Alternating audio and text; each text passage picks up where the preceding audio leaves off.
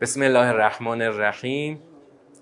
سلام عرض می‌کنم به شما عزیزان حاضر و عزیزان حاضر در اسکایروم در سی و چهارمین جلسه از ترم یک می‌خوایم سوره همزه رو بخونیم و بفهمیم. تو این سوره هم مثل همه سوره ها میایم اول دور اول رو طی می‌کنیم و بعد از دور اول به تحلیل محتوایی می‌رسیم. تو دور اول توجهمون و تمرکزمون روی چیه؟ روی عبارت ها معانی ساختار جملات و نسبت جملات با هم دیگه. بسم الله الرحمن الرحیم. به اسم خدای رحمت گستر رحماور ویل لکل همزت لمزه وای بر هر غیبت کننده عیبجو. همزه و لمزه دو تا کلمه است که شبیه همه. جالبه که در عربی کلماتی که شبیه هم هستن معانی نزدیک به هم هم دارن. تو تا حالا تو این سوره ها چند بار این نمونه ها رو داشتیم. مثل چی؟ مثل کلمه بعصره در سوره عادیات الان اینجا کلمه همزه و لمزه چی داره؟ کلمه کاملا نزدیک به هم هست. و معناش چی میشه؟ همزه میشه بدگویی یا عیبجویی. رو در رو. لومزه هم میشه همون بدگویی و عیبجویی پشت سر. البته بعضی هم برعکسش رو گفتن. خیلی فرقی الان برای ما نمی‌کنه که کدوم حضوری کدوم پشت سریه. مهم اینه که این دوتا کلمه الان کنار هم اومده. یعنی خدا داره از یک رزیله اخلاقی صحبت می‌کنه در آغاز کلام که وای بر کسانی که این کار رو دارن انجام میدن.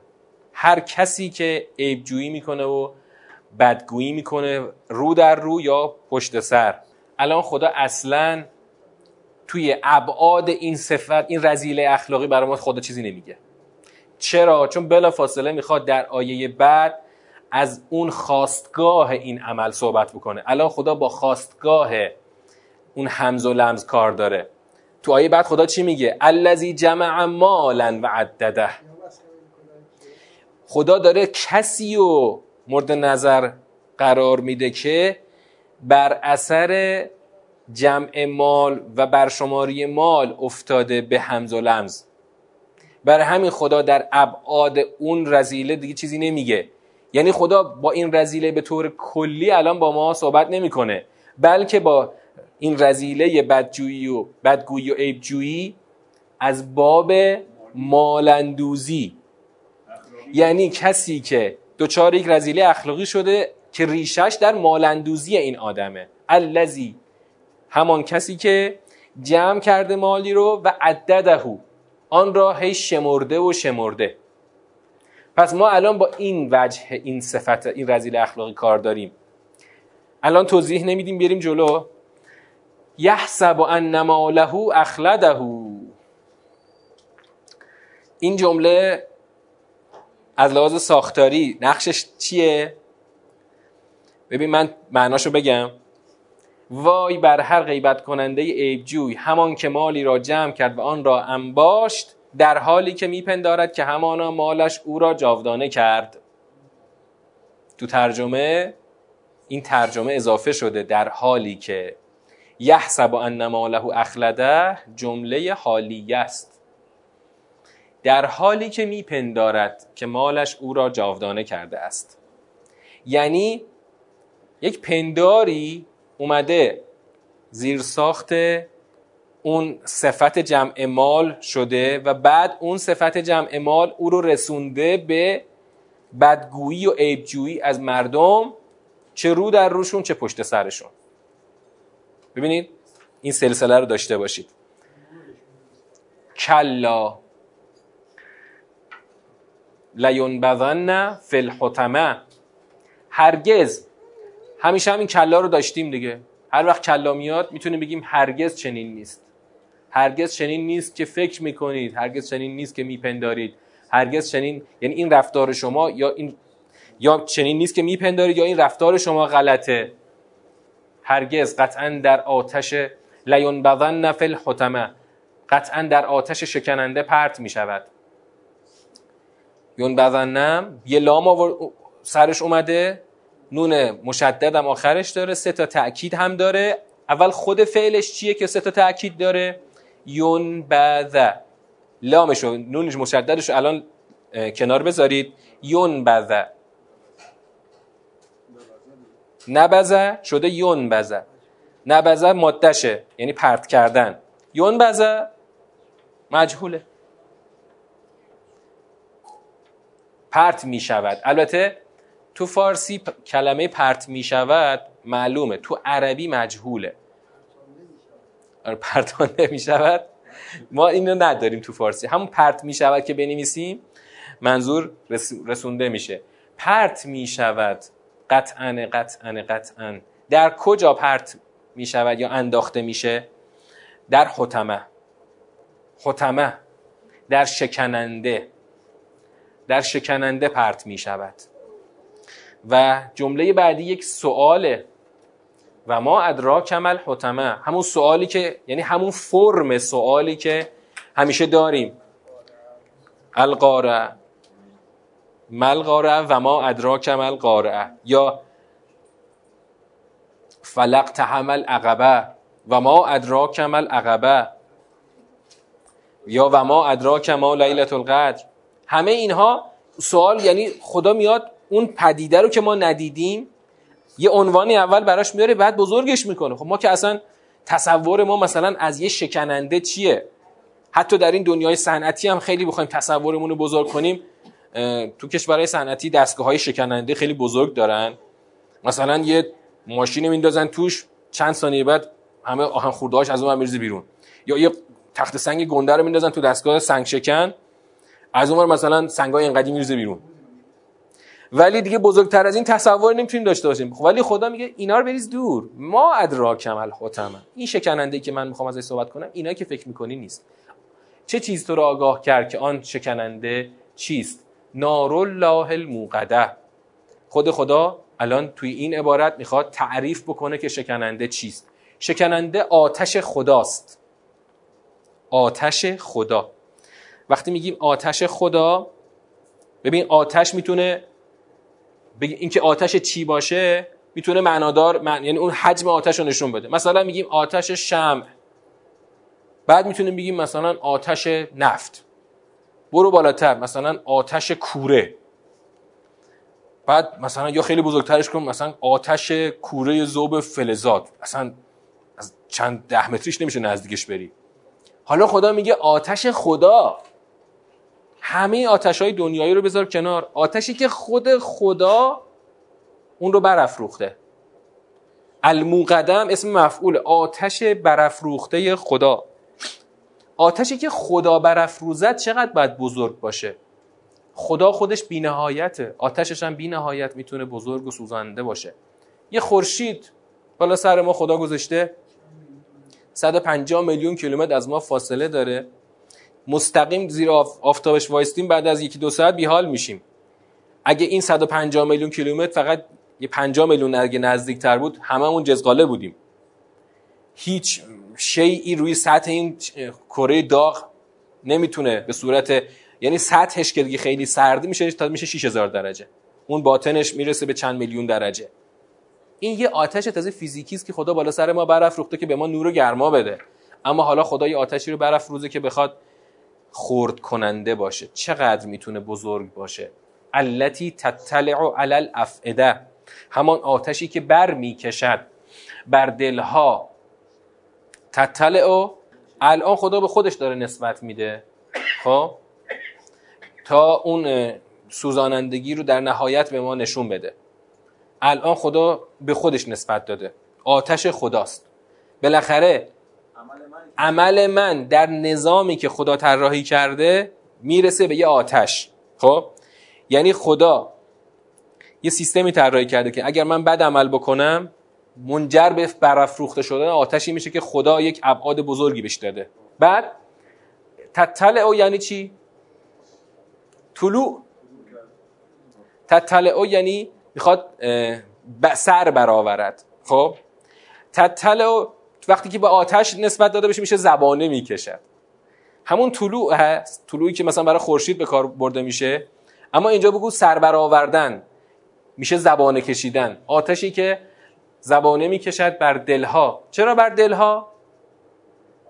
چون اون آدمی که دیگران رو مورد تعن و عیبجویی و بدگویی قرار می‌داد دلهای اونا رو میسوزون. خدا هم این آتش رو بر دل این آدم چیره می‌کنه. انها علیهم مؤصده. به یقین آن بر آنان در بسته است. آن یعنی چی؟ همون آتش خدا که برافروخته شده. مؤصده یعنی در بسته آن آتش بر آنها در بسته است. یعنی هیچ راه فراری نخواهند داشت. فی عمد ممدده. در چه, در چه صورتی؟ در ستونهایی بسیار دراز و کشیده که این عمد ممدد عمد ممدد. خب؟ عمد جمع عموده یعنی ستونهایی کشیده که شاید یک کنایه‌ای داشته باشه توش از چی؟ از همون اموالی که هی مثل آسمانهای بلندی بر روی هم سوار شده و تبدیل شده به چی؟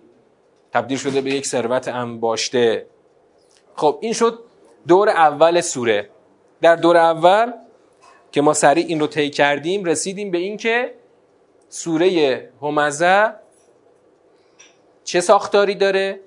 از لحاظ سیاق و بند خب یک سیاقه.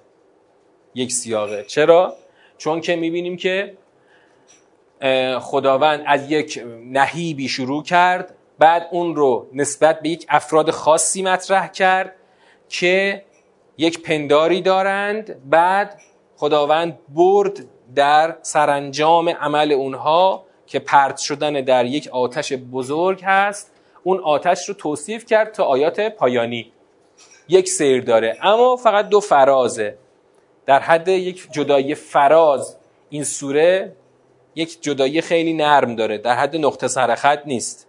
یه نقطه ویرگول شاید نیاز باشه که اون کجاست؟ به من بگید کجاست؟ الان من گفتم که سوره دو فرازه. قبل از کلا. آره. آره. چرا؟ چون تا قبل کلا خدا داره چیکار می‌کنه؟ تا قبل کلا خدا داره اون صورت مسئله رو تشریح می‌کنه. بعد از کلا خدا داره از عاقبت و سرانجام صحبت می‌کنه. پس اگر توی فرم نمودارش ببینیم این دو فراز رو اینطوری می‌تونیم توی نمودار ببینیم. خب بیایم سراغ دور سوم. الان دور اول و دوم فهمیدیم که از روی ظاهر آیات فهمیدیم که سوره دو فراز داره. در یک بند فقط دو فراز داره. حالا می‌خوایم تحلیل کنیم. ببین من الان از کلمه تحلیل دارم استفاده می‌کنم. کسی شاید بگه که آقا این تحلیل شما رو که همه ندارن. همه که قوه تحلیل ندارن. خیلی یا ذهنشون بسیط کار می‌کنه. این تحلیل رو شما چطور میگید که این تدبر سوره است؟ در واقع بخوای حساب کنی همین که شما به ساختار برسی تدبر انجام شده. تحلیلی که ما داریم انجام میدیم روی این ساختار داریم انجام میدیم. یعنی حالا که به این ساختار رسیدیم از این سیر کلام این برداشت میشه. البته همه اینو مبتنی بر ساختاره. یعنی تا قبل از اینکه ما به ساختار برسیم چه تحلیلی؟ چیزی نمیشه تحلیل کرد. هر چقدر منهای ساختار تحلیل بکنی نتیجهش چی میشه؟ نتیجهش چی میشه؟ منهای ساختار تحلیل بکنی چی میشه؟ چی حرفای بافتنی میشه. قشنگ بافتنی. دو تا میل دستت بگیر این کاموار بذار هی بباف. آره. چرا؟ چون مبتنی بر سیر نیست. اما من وقتی بر مبتنی بر سیر دارم حرف می‌زنم هم شما می‌تونی به من بگی که الان این که گفتی به کجاش ربط داره؟ من باید بتونم توضیح بدم. این به کجاش ربط داره؟ یا اگه همون بحث ریل و قطار از ریل خارج بشم شما سریع متوجه میشین آقا من از ریل خارج شدم. پس وقتی که ساختار رو فهمیدیم تدبر انجام شده. تحلیلی که داریم انجام میدیم با چون مبتنی بر ساختار هست دیگه نظر شخصی من نیست. کلمات از منه ولی نظر من نیست. من خودم باید نظرم رو بعد که فهمیدم سوره چی داره میگه باید نظر خودم رو با اون نظام سوره منطبق بکنم. نه کلا دیگه. همیشه نه ما هر وقت وارد دور سوم میشیم در واقع داریم تحلیل می‌کنیم. تدبر همین که شما نظام رو فهمیدید آقا این این میشه نظام. خب؟ حالا پس اگر من این تحلیلم رو مبتنی بر ساختار گفتم وقتی که حرف من نیست. حتی حرف در واقع حرفی که مبتنی بر اعتقاد من باشه نیست. من باید در نهایت خودم رو منطبق بکنم. و این دقیقا قسمت سختشه. قسمت سخت کجاست؟ همین که من خودم رو با سوره منطبق بکنم. همین رو. تو همین سورایی که تا اینجا خوندیم احتمالا یه جاهایی دیدید که حرفای خدا با اون که تو ذهن ما از قبل بوده منافات داره. اما وای از اون روزی که ما بخوایم قرآن رو مطابق خودمون بکنیم. حالا می‌رسیم سوره های سختتر از این سوره که تا الان خوندیم هم می‌رسیم. سختتر از سوره که تا الان خوندیم پیش رو داریم هنوز که واقعا حالا دیگه نمی‌تونم نمی‌خوام الان هیچ کلمه بگم. بذار برسیم به اون سوره ها ببینیم که واقعا تکلیف خودمون رو باید روشن بکنیم. بیایم سراغ سوره همزه در نگاه ساختاریمون ببینیم به چی می‌خوایم برسیم. خدا داره در این سوره اول کلامش یک نهیب سخت می‌زنه. به کسانی که یک رزیله اخلاقی بسیار زشت دارن بدگویی و عیبجویی. حضوری یا غیر حضوری. و این بعد اما بلا فاصله ما دیدیم که توی آیه دوم خدا گفت همون که داره مالش رو جمع می‌کنه و هی میشماره. پس معلوم میشه هر بدگویی عیبجویی مورد نظر نیست بلکه بدگویی عیبجویی که مبتنی بر جمع مال و برشماری و ثروت اندوزی اونه. چطور؟ مگه همچین آدمایی رو شما همچین آدمایی رو دیدین یا ندیدین؟ که به خاطر ثروت اندوزی به رزیله بدگویی و عیبجویی بی اساس از مردم دچار شده باشن. به رخ کشیدن هنوز نرسیده به اینکه اصلا تو چی هستی؟ آه اما می‌تونه خیلی راحت سری برسه به مسخره کردن. اول من اینم من دارم من بهمانم من برج دارم من ماشین دارم. اما خیلی سریع می‌رسه به نقطه بدگویی که آقا شماها که ندارید شماها اصلا آدمای درجه چندمی درجه دوی درجه سید. همون نگاهی که در دنیای امروز هم حاکمه. در دنیای امروز اون ثروتمندان ظالم که ثروتشون از چپاول سایر ملل در طی قرون جمع کردن از یا از بردگی گرفتن یا از قارت مستقیم خب الان میگن ما اصلا ما مردم برتر جهانیم.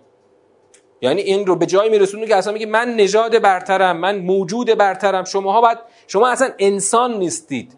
به سراحت میگن شما موجودات انسان نمایید.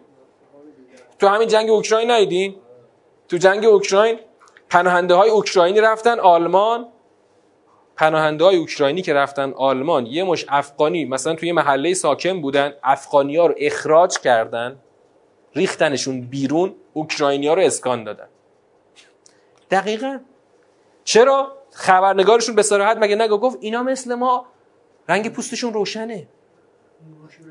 دارایی و ثروتی که از چپاول به دست آورده دلیل برتری خودش قرار داده. اصلا شما انسان نیستید که. ما به شما لطف می‌کنیم که شما رو کنار خودمون جا میدیم. شما باید همیشه برده های ما باشید. حالا الان بود اجتماعیشو نمی‌خوام بگم. الان بود فردیش. پس ما بسیار داریم آدمایی که دقیقا به خاطر جمع مال و به خاطر برشماری مال دیگران رو مورد اهانت و تحقیر قرار میدن. جالبه که در واقع هر کسی که به برشماری و جمع ثروت و ثروت اندوزی مشغول بشه خواه ناخواه در این ورته میفته چرا؟ چون این آدم در اثر همین جمع مال و ثروت اندوزی به یک مبنای فکری رسیده. یعنی بهتر بگیم به, به, به یه مبنای فکری برای خودش ساخته.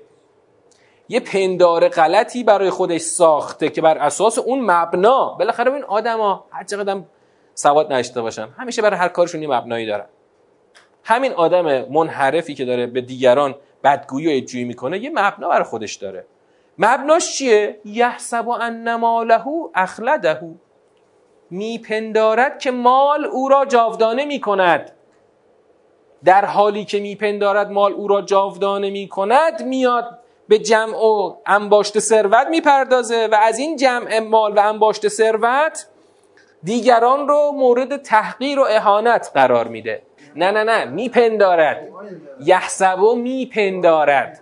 اینجا باز همون جاییه که باید بگیم که معانی فارسی رو بذارید کنار. یحسب و میپندارد. تصور می‌کند گمان می‌کند. خب؟ و جالبه که این تصور و پندار در نظام دنیایی کاملا چیز موجهی هم هستا آقا من چون دارا هستم جاودانه هستم. چون دارا هستم جاودانه هستم. این تصور از قدیم در انسان ها بوده امروز هم همینه. مثلا این قبرهای فرائنه رو که قرن 19 هم این اروپایی رفتن زیر اهرام و اینا رو هی گشتن و گشتن هی مثلا اجساد فرائنه رو پیدا کردن بردن تو موزه های خودشون. کنار اجساد فرعون چی بوده؟ مثلا اصل و غذا و چون من فرعون هستم پس من زندگی جاودان دارم. براش کنارش اصل دفع می‌کردن مواد غذایی دفع می‌کردن که در زندگی آن سرا ازش استفاده بکنه. چقدر پندارای باطلی. بقیه مردم چی؟ بقیه مردم وقتی میمردن همونجا لابلای سنگای اهرام دفنشون می‌کردن. یعنی کار به قبرستون نمی‌کشید. یا مثلا دیوار چین رو وقتی میساختن هر کی میمرد همون جلوی دیوار دفنش می‌کردن. اما فرعون رو می‌خوان دفن کنن باید مثلا هزاران انسان بیان این هرم رو بسازن که فقط بشه قبر فرعون. چرا؟ چون این جاودانه است. فرعون جاودانه است. حالا الان چطور؟ الان آدما دقیقا همین تصور رو دارن که من چون برتر هستم جاودانه هستم. یک قصه ای تو قرآن اومده که این تصور جاودانگی رو خیلی قشنگ توش داره. اگه وقت باشه من اون چند آیه از رو خود قرآن بگم بهتره. رسیدیم. یا دو تا دوست بودن. این تو سوره کهفه. دو تا دوست بودن که اینا یکیشون دارا بود یکیشون هم ندار بود. براشون خدا میگه براشون مثال بزن. مثال اون دوتا مرد رو که یکیشون دو تا باغ داشت. باغ انگور بعد دور باغ انگور هم نخلستان. بعد بین این انگورا و نخلستان هم زراعت های مثلا مزرعه کاشت مثلا فرض کن بقیه زراعت ها بوده. به جعل بینهما زرع. هر دو تا باغ میوه هاشون می آورد و خلاصه خیلی پرمحصول و هیچی خلاصه حسابی پرمحصول هیچی ازش کم نمی‌شد. تازه از بین اینها هم چی؟ خدا میگه ما از بین این باغش نهر جاری کرده بودیم. فجرنا خلالهما نهرا. فکرشو بکن اصلا همچین چیزی الان باشه دیگه چقدر این خواستنی میشه. دو تا باغ نهری از میانش جاری باشه پرمحصول یه نخل... یعنی تاکستانی که دورش نخلستان باشه و چی میشه دیگه؟ کلی هم زراعت بینش باشه. بعد اونی که صاحب باغ بود به دوستش چی می‌گفت؟ وقتی باش صحبت می‌کرد می‌گفت که انا اکثر من کمالا و اعز و نفرا. من از حیث مال و خدم و حشم از تو برترم. وارد باغش که می‌شد در حالی که ظلم می‌کرد به خودش. چی می‌گفت؟ این در حالی که به خودش ظلم می‌کرد و خدا تاکیدا آورده که همین جمله که داره میگه این جمله ظلم به خودشه که داره میگه. قال ما اظن ان تبید هذه ابدا. من اصلا گمان نمی کنم که این اصلا از بین بره. تازه یه چیز دیگه بدتر. و ما از اون ساعت قائمه. من اصلا گمان نمی کنم که قیامتی برپا باشه. یعنی قرار باشه که قیامتی برپا بشه. تازه این جملهش خیلی دیگه سومین جملهش خیلی سنگینه. اگرم قیامتی باشه اگر ل... و لئن رددت الی ربی لجدن خیرا منها منقلبا. یعنی اگه تازه قیامتی که اولا که نیست. اگرم باشه من پیش خدا برگردم. جالب خدا رو به اسم رب می‌شناسه ها ربی. میگه پیش پروردگارم بخوام برگردم. بهتر از این اونجا به من میدم چرا؟ چون اینجا من دارا هستم. چون اینجا دارا هستم قیامتی هم اگر باشد آنجا به من بهترش را خواهند داد. دقیقا تصور که در ثروتمندان هست. آره آره آره. همین همین حرف رو. نتیجه در حرف امروزی همین حرفه. بعد اون دوستش بهش چی می‌گفت؟ میگه گفت که چرا کافر میشی به خدایی که تو رو خلق کرد از یه خاک؟ یعنی اون دوستش خیلی آدم دانایی بوده که تو خدا تو رو از یه خاک آفریده. از از این خاک نطفه درست کرده. بعد تو رو به این صورت این مرد راست قامت تو رو سامان داده. بیا به خدا شرک نورز. من به خدا مشرک نمی‌شوم. خلاصه این قصه ادامه داره تو سوره کهف. ما اینو برای چی مثال زدیم؟ از این جهت مثال زدیم که تصور جاودانگی در اثر دارایی یه چیز رایجه و مثال های زیادی داره. دوربر خودمون هم نگاه کنیم خیلی ها با این تصور غلط می‌بینیم که صرفا به خاطر دارایی خودشو برتر از دیگران می‌دونه. چرا؟ چون خودشو جاودانه می‌دونه. آقا ما همیشه دارا هستیم. اینجا که دارا هستیم اونجا که اگر باشه ما باز دارا هستیم. بعد حتی ببین فرم چیز هم می‌تونه داشته باشه. فرم دینی هم می‌تونه داشته باشه. مثلا طرف می‌بینی که غرق ثروته. در مستی ثروت هم فرو رفته. خب؟ بعد میگه آقا جون من اگه بخوام بهشتم می‌خرم. تازه اون مثبتش می‌خوام بگم ها. اون وجه منفیشو نمی‌خوام بگم که مثلا طرف می‌گفت که من اگه بخوام کل لباسون رو به نام می‌زنم اون نمی‌خوام بگم ولی میگه من اگه بخوام بهشتم می‌تونم بخرم. چه جوری آقا کافیه ما مثلا یه مقدار خرج کنیم. خرج کنیم یه مقدار خرج کنیم. مثلا مثلا آره یه جا مسجد می‌سازیم یه جا خرج امام حسین میدیم همین کافیه دیگه. اصلا لازم باشه مثلا هر سال دو سه بار با بهترین شرایط اقامتی و اینا میریم یه دوری می‌زنیم زیارتی می‌کنیم. هر سال هم حجمون رو میریم و دیگه بهشت به ما میدن دیگه. مگه چی لازم ببین با پول بهشت هم میشه خرید. آره. یعنی وقتی که اما همه اینا دقیقا اون دوست این آدم که آدم دانایی بوده خوب گفته. اینا همه شرکه. همه شرکه. چون اصلا دارایی در این دنیا همونطور که خدا تو سوره فجر گفته اصلا نشانه برتری نیست. این نیست که خدا بخواد که طرف بگرده که ربی اکرمن. پروردگارم مرا گرامی داشته. نه تو دوچار بدترین صفت شدی که فکر می‌کنی دارایی باعث جاودانگی میشه یا دارایی به خاطر اینکه خدا تو رو دوست داشته. اصلا اینطور نیست. هر قرون قرونی که خدا گذاشته تو کاست دور تو رو داره آزمایش می‌کنه. و تو اگر ذره پاتو کج بذاری بدتر از بقیه میفتی تو قعر جهنم. حالا پس الان تا اینجا خدا برای ما از چی گفت؟ از آدمی که دیگران رو تحقیر می‌کنه دلشون رو میسوزونه اونها رو خار می‌کنه بدگویی می‌کنه عیبجویی می‌کنه که همه اینا مبتنی بوده بر چی؟ ثروت اندوزی این آدم که ثروت اندوزیش در یک زیر بر یک زیرساختی سواره بر زیرساخت این که آقا ثروت انسان رو جاودانه می‌کند که کاملا غلط. حالا خدا می‌خواد یک مهر باطل محکم بزنه رو این تصور. کلا. کلا. خدا با این کلا تمام این تصور و نظامی که زیرساخت این تصوره خدا باطل می‌کنه. اصلا اینطوری نیست که شما فکر می‌کنید. وقتی خدا با این اطمینان یعنی با این شدت با این شدت خدا میگه کلا انگار که یک پد که محکمی میکوبه تو کله اینایی که همچین تصورایی دارن. هرگز چنین نیست. یعنی جمع کنید بساتون با این تفکراتتون. همش تو یک تصورات باطلی برای خودتون ساختین و فرو رفتین و برای خودتون یک نظامی هم همینطور ساختین. کلا. چرا خدا بلا فاصله بعد از کلا میاد این آدم رو می‌خواد پرت بکنه تو, تو جهنم؟ چرا خدا اینجا نمیاد در برابر اون تصور یک نظام تصوری دیگری جایگزین کنه. خدا الان بعد از کلا صاف این آدم رو میندازه تو جهنم. بغن فی الحتمه قطعا در آتش شکننده پرت خواهد شد. پرت خواهد شد. بدون اینکه خدا بخواد اینجا بحثی استدلالی مبنایی یا برهانی خدا بخواد بیاره. چرا؟ چرا خدا برهان و استدلال نمیاره؟ چون اصلا چون اصلا این تصور اصلا جای بحث نداره. در واقع این تصور بهتر بگیم این رفتار رفتاری که به اون تصور یحسب انما له اخلد سواره این رفتار اینقدر باطله که اصلا جایی برای بحث فعلا نداره. این آدم کارش از همه این حرفا گذشته. فقط آتش شکننده جهنم می‌تونه این آدم رو در واقع مجازات کنه. و یا اگر پند بپذیره فقط هشدار نسبت به آتش جهنم می‌تونه آدم رو به هوش بیاره. منتها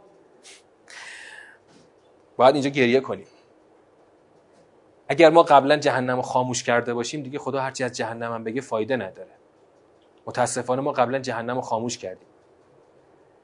یا رسما مثل اونایی که قائل به اسلام رحمانی و مسیحیت تبشیری هن یا غیر رسمی. میگیم اشکال نداره. جهنم خواستن ببرن ما اونجا یه یا حسین میگیم از جهنم نجات پیدا کنیم جهنم خاموش کردیم. من دیشب داشتم به خانم مربوط می‌گفتم گفتم الان کدوم ما از جهنم واقعا میترسیم؟ کدوم ما واقعا جهنم رو مثل یک خطر بسیار جدی و مهلک بالا سر خودمون احساس می‌کنیم؟ نیست بعد ببین ما, ما این بیان وقتی از بیان خود خدا میشنویم می‌تونیم ابعاد مهیبش رو یه خورده با اطمینان بگیم. بابا خدای خالق هستی داره میگه من من خدا یه آتش برافروختم نارالله. آتش برافروخته خود خدا. این آدمی که دیگران رو خرد می‌کنه و فقط به ثروت اندوزی مشغوله من میندازمش تو جهنم. جهنمی که هیچ وقت ازش رهایی نداره جهنمی که دربسته است. جهنمی که هیچ راه فراری ازش نیست. حالا هر ببین وقتی وقتی قرآن بین ما باشه خب خود خدا می‌تونه تو قرآن برای ما همه خطرها رو گوشزد بکنه و به ما آدما قبلی که بیافتیم تو جهنم ما رو به هوش بیاره و ما از اون مسیر برگردیم. تصمیم بگیریم و برگردیم. ولی وقتی قرآن نباشه شما اصلا نمی‌تونی اصلا اسم جهنم رو بیاری. چه برسی که بخوای دیگران رو بترسونی؟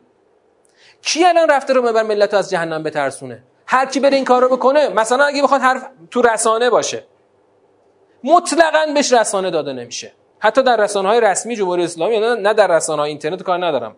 تو اینترنت که فقط همه فقط کارشون اینه که اسلام رحمانی رو ترویج کنن. تو خود رسانه رسمی و ملی ما هم کسی حق نداره خیلی از جهنم حرف بزنه. شما اصلا تو برنامه های خیلی جدی دیدین کسی خیلی بخواد جوری از جهنم حرف بزنه که داد ملت در بیاره؟ والا ما که تو شب قدرش می‌بینیم فقط وعده به بهشت اونم به صورت فله ای می‌بینیم. من بر همه میگم واقعا ما دچار تناقض ساختاری هستیم. مثلا تو منبر شب قدر خطیب میاد فقط ما رو یک قلقلکی میده به معارف دینی بعد تو دعای جوشن کبیر میایم مثلا خلص نام نار داد می‌زنیم ولی آخه این سرش با تش نمی‌خونه اصلا. تو دعای ابو حمزه حضرت امام سجاد ناله می‌زنه پیش خدا که اون فراز قشنگش که هر شب تو مناجات تکرار میشه چیه؟ لا تعذبنی به عقوبتک ولا تمکر به فی حیلتک من عین لی الخیر و یارب بابا همش فریاد از عذاب جهنم. همه رو فاکتور گرفتیم راحت در جهنم و بستیم. البته تو مسیحیت که اصلا کشیشا اعلام کردن. آقا جهنم بدرش بسته شده. حضرت مسیح یک بار به صلیب کشیده شدن. برای اینکه کفاره همه گناهان آدم ها تا آخر بشریت باشه. خیال راحت باشه بگو غلطی می‌خوای بکن. اما ما چی؟ ما هم اومدیم با بیانهای خودمون جهنم رو خاموش کردیم. الان خدا می‌خواد از جهنم سخت بگه که آقا من این آدمی که دچار مال اندوزی شده میندازمش تو آتش خرد کننده جهنم در بستم هست. مقصده هست. ببین, ببین چون شما هر عذابی رو شاید بتونی به امید پایان پایانش رو تحمل بکنی. مثلا فرض کنید حضرت ابراهیم مخواستن بندازن تو آتیش. خب اگر اگر اون آتیش هم حضرت ابراهیم میسوزون مگه چند لحظه بود؟ تمام می‌شد می‌رفت تو بهشت دیگه. هرچند آتش نسوزون. ولی بقیه تو سوره بروج دیدیم که مؤمنین انداختن تو آتیش رو سوزوندن. حالا چند لحظه سوزو سوختن و رفتن بهشت. اما آتش جهنمی که تموم نشه و در بسته باشه اون جهنمی فقط اونجا فقط بعد بگید مثل سوره فجر. یقولو. یا مثل سوره نبع یقولو یا لیتنی کنتو ترابا. کاش خاک بودم. کاش نبودم که تو این آتش نمیسوختم. اما خدا اینجا خیلی راحت این آدم رو میندازه تو آتش خرد کننده جهنم. و وصف خرد کننده رو خدا اول آورده بعد از اینکه گفته آتش خودمه. آت نار الله الموقده. این آتش چرا وصف خرد کننده رو خدا براش آورده؟ برای اینکه این آتش دقیقا قرار خرد بکنه این آدمی رو که قبلا خرد می‌کرد دلهای آدمها رو. با اون تفاخر خودش با اون ثروت اندوزی خودش با اون در واقع به رخ کشیدن ثروتی که به رخ دیگران می‌کشه خدا هم باید اون رو خوردش بکنه. و ما ادرا کمل حتمه نار الله الموقده همان آتش برافروخته خدا که زبانه می‌کشد بر دلها. خیلی حرفای خدا همیشه با تناسب بیان میشه. الان که خدا داره از جهنمی صحبت می‌کنه که برای این ثروت انداز ثروت اندوزان مالندوز داره صحبتش رو می‌کنه میگه اون آتش خوردشون می‌کنه و زبانه می‌کشد بر دلهای اونها. به جزای اینکه دلها رو سوزوندند و دائم با این کارشون با اون همز و لمزشون این صفت این کار زشت رو انجام می‌دادند. این آتش بر آنها در بسته است در ستونهایی بلند و کشیده. ثروتهای این دنیا شاید واقعا یکی از جلوه های بیرونیش همین ستونهای بلند باشه. همینی که الان تو معماری ما هم خیلی رایج شده.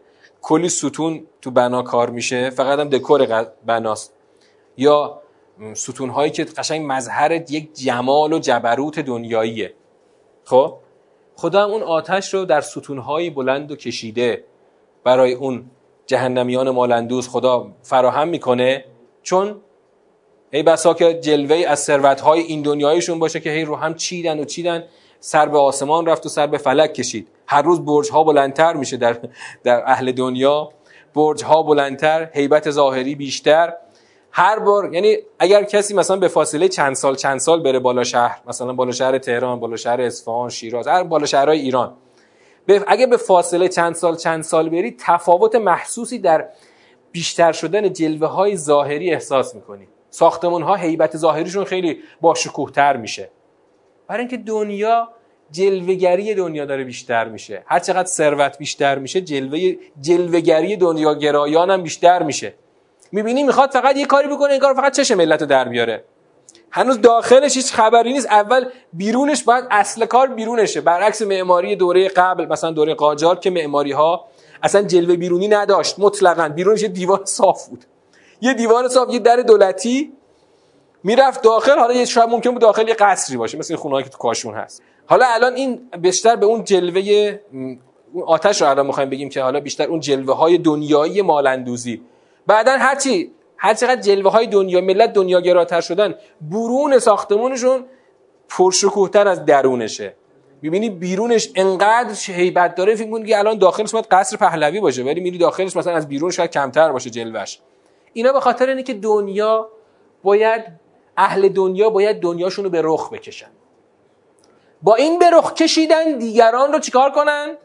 تخریب کنن که شماها بدبختید که ندارید. ماشین ما رو ببینید خونه ما رو ببینید شماها بدبختید. برید بمیرید اصلا.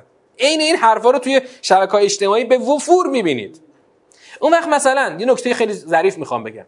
نکته ظریفش اینه که اگر شما به نظام قرآن آگاه نباشید وقتی با این جلوه های ظاهری برخورد می‌کنید حتی خیلی بچه مسلمون هم که باشی. اولا که پیش خودت هم اول احساس می‌کنی که ای خوش به حالشون. مثل همون که مردم بدبخت به ثروت قارون می‌گفتن او چی چی داره؟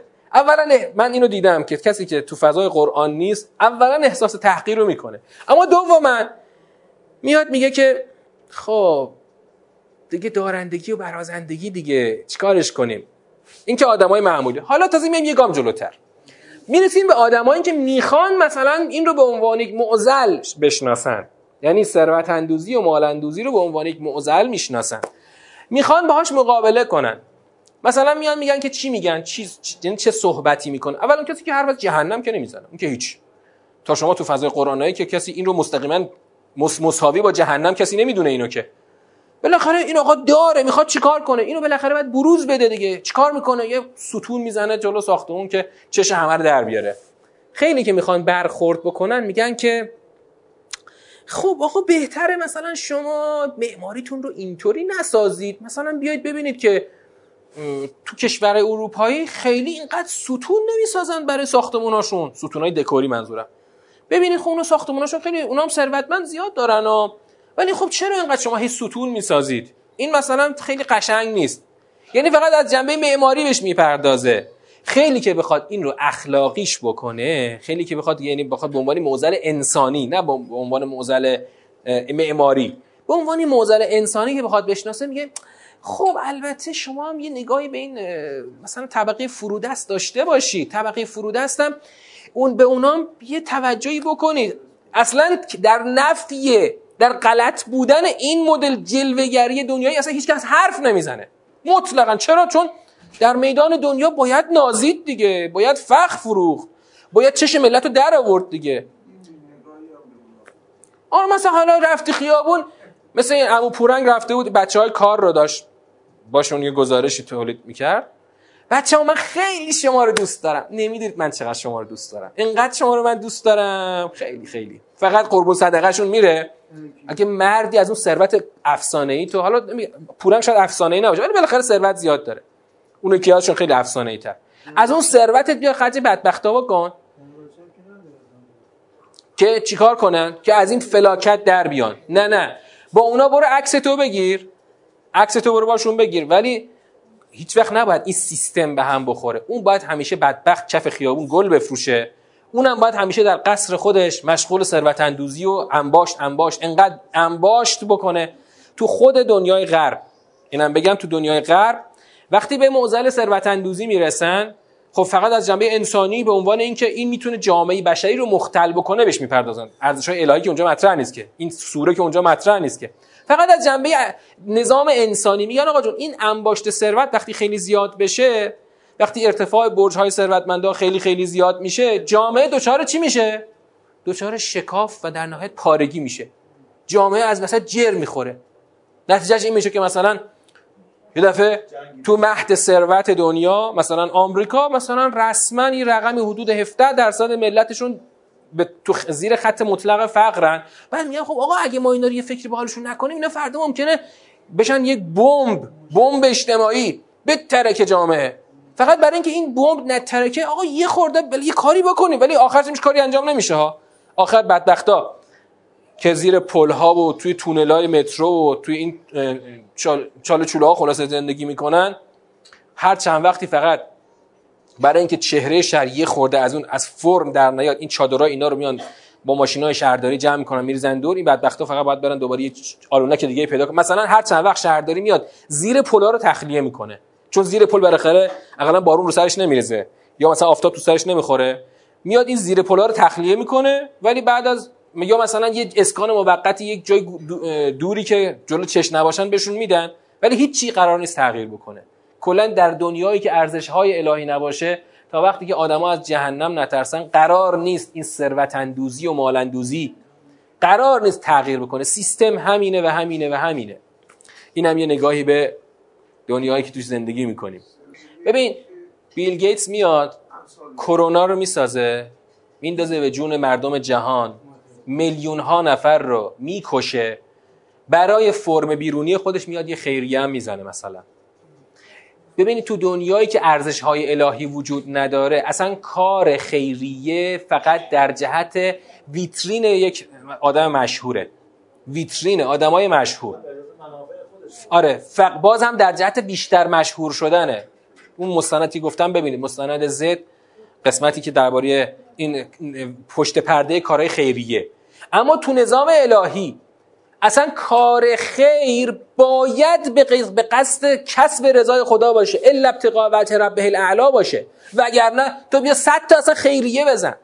بیا صد تا کودک کار رو نمی‌دونم زیر بالا پرت بگیر. فایده نداره. تا وقتی که هدفت کسب رضای خدا نباشه دوزار نمیارزه. تو دنیای ما از همون هم برای خودشون میان چی میدوزن؟ یک قبایی برای مشهورتر شدن میدوزن. ندیدین چند وقت پیش عکس اون سلبریتی رو روی بنر چاپ کردن به عنوان خادم امام رضا؟ ندیدین؟ من تو شبکه اجتماعی دیدم. البته یعنی بنرش رو زده بودن که اینا عکسش رو من دیدم. اون آقای حامد بهداد بنر زدن ازش بزرگ روی این ستونایی که بنر می‌زنن. که زیرش هم نوشتن به مناسبت میلاد امام رضا زده بودن. خیلی بزرگ زده بود که بله ایشون خادم امام رضا هستن. بعد اگه خادم امام رضا خب نوش جونش چرا بنرش رو می‌زنید رو دیوار که چیکار کنید؟ بعد یکی زیرش نشود به نظرتون این تبلیغ این آقای حامد بهداد یا تبلیغ امام رضاه والا از دور که نگاه می‌کنی فقط این یارو رو می‌بینی توش.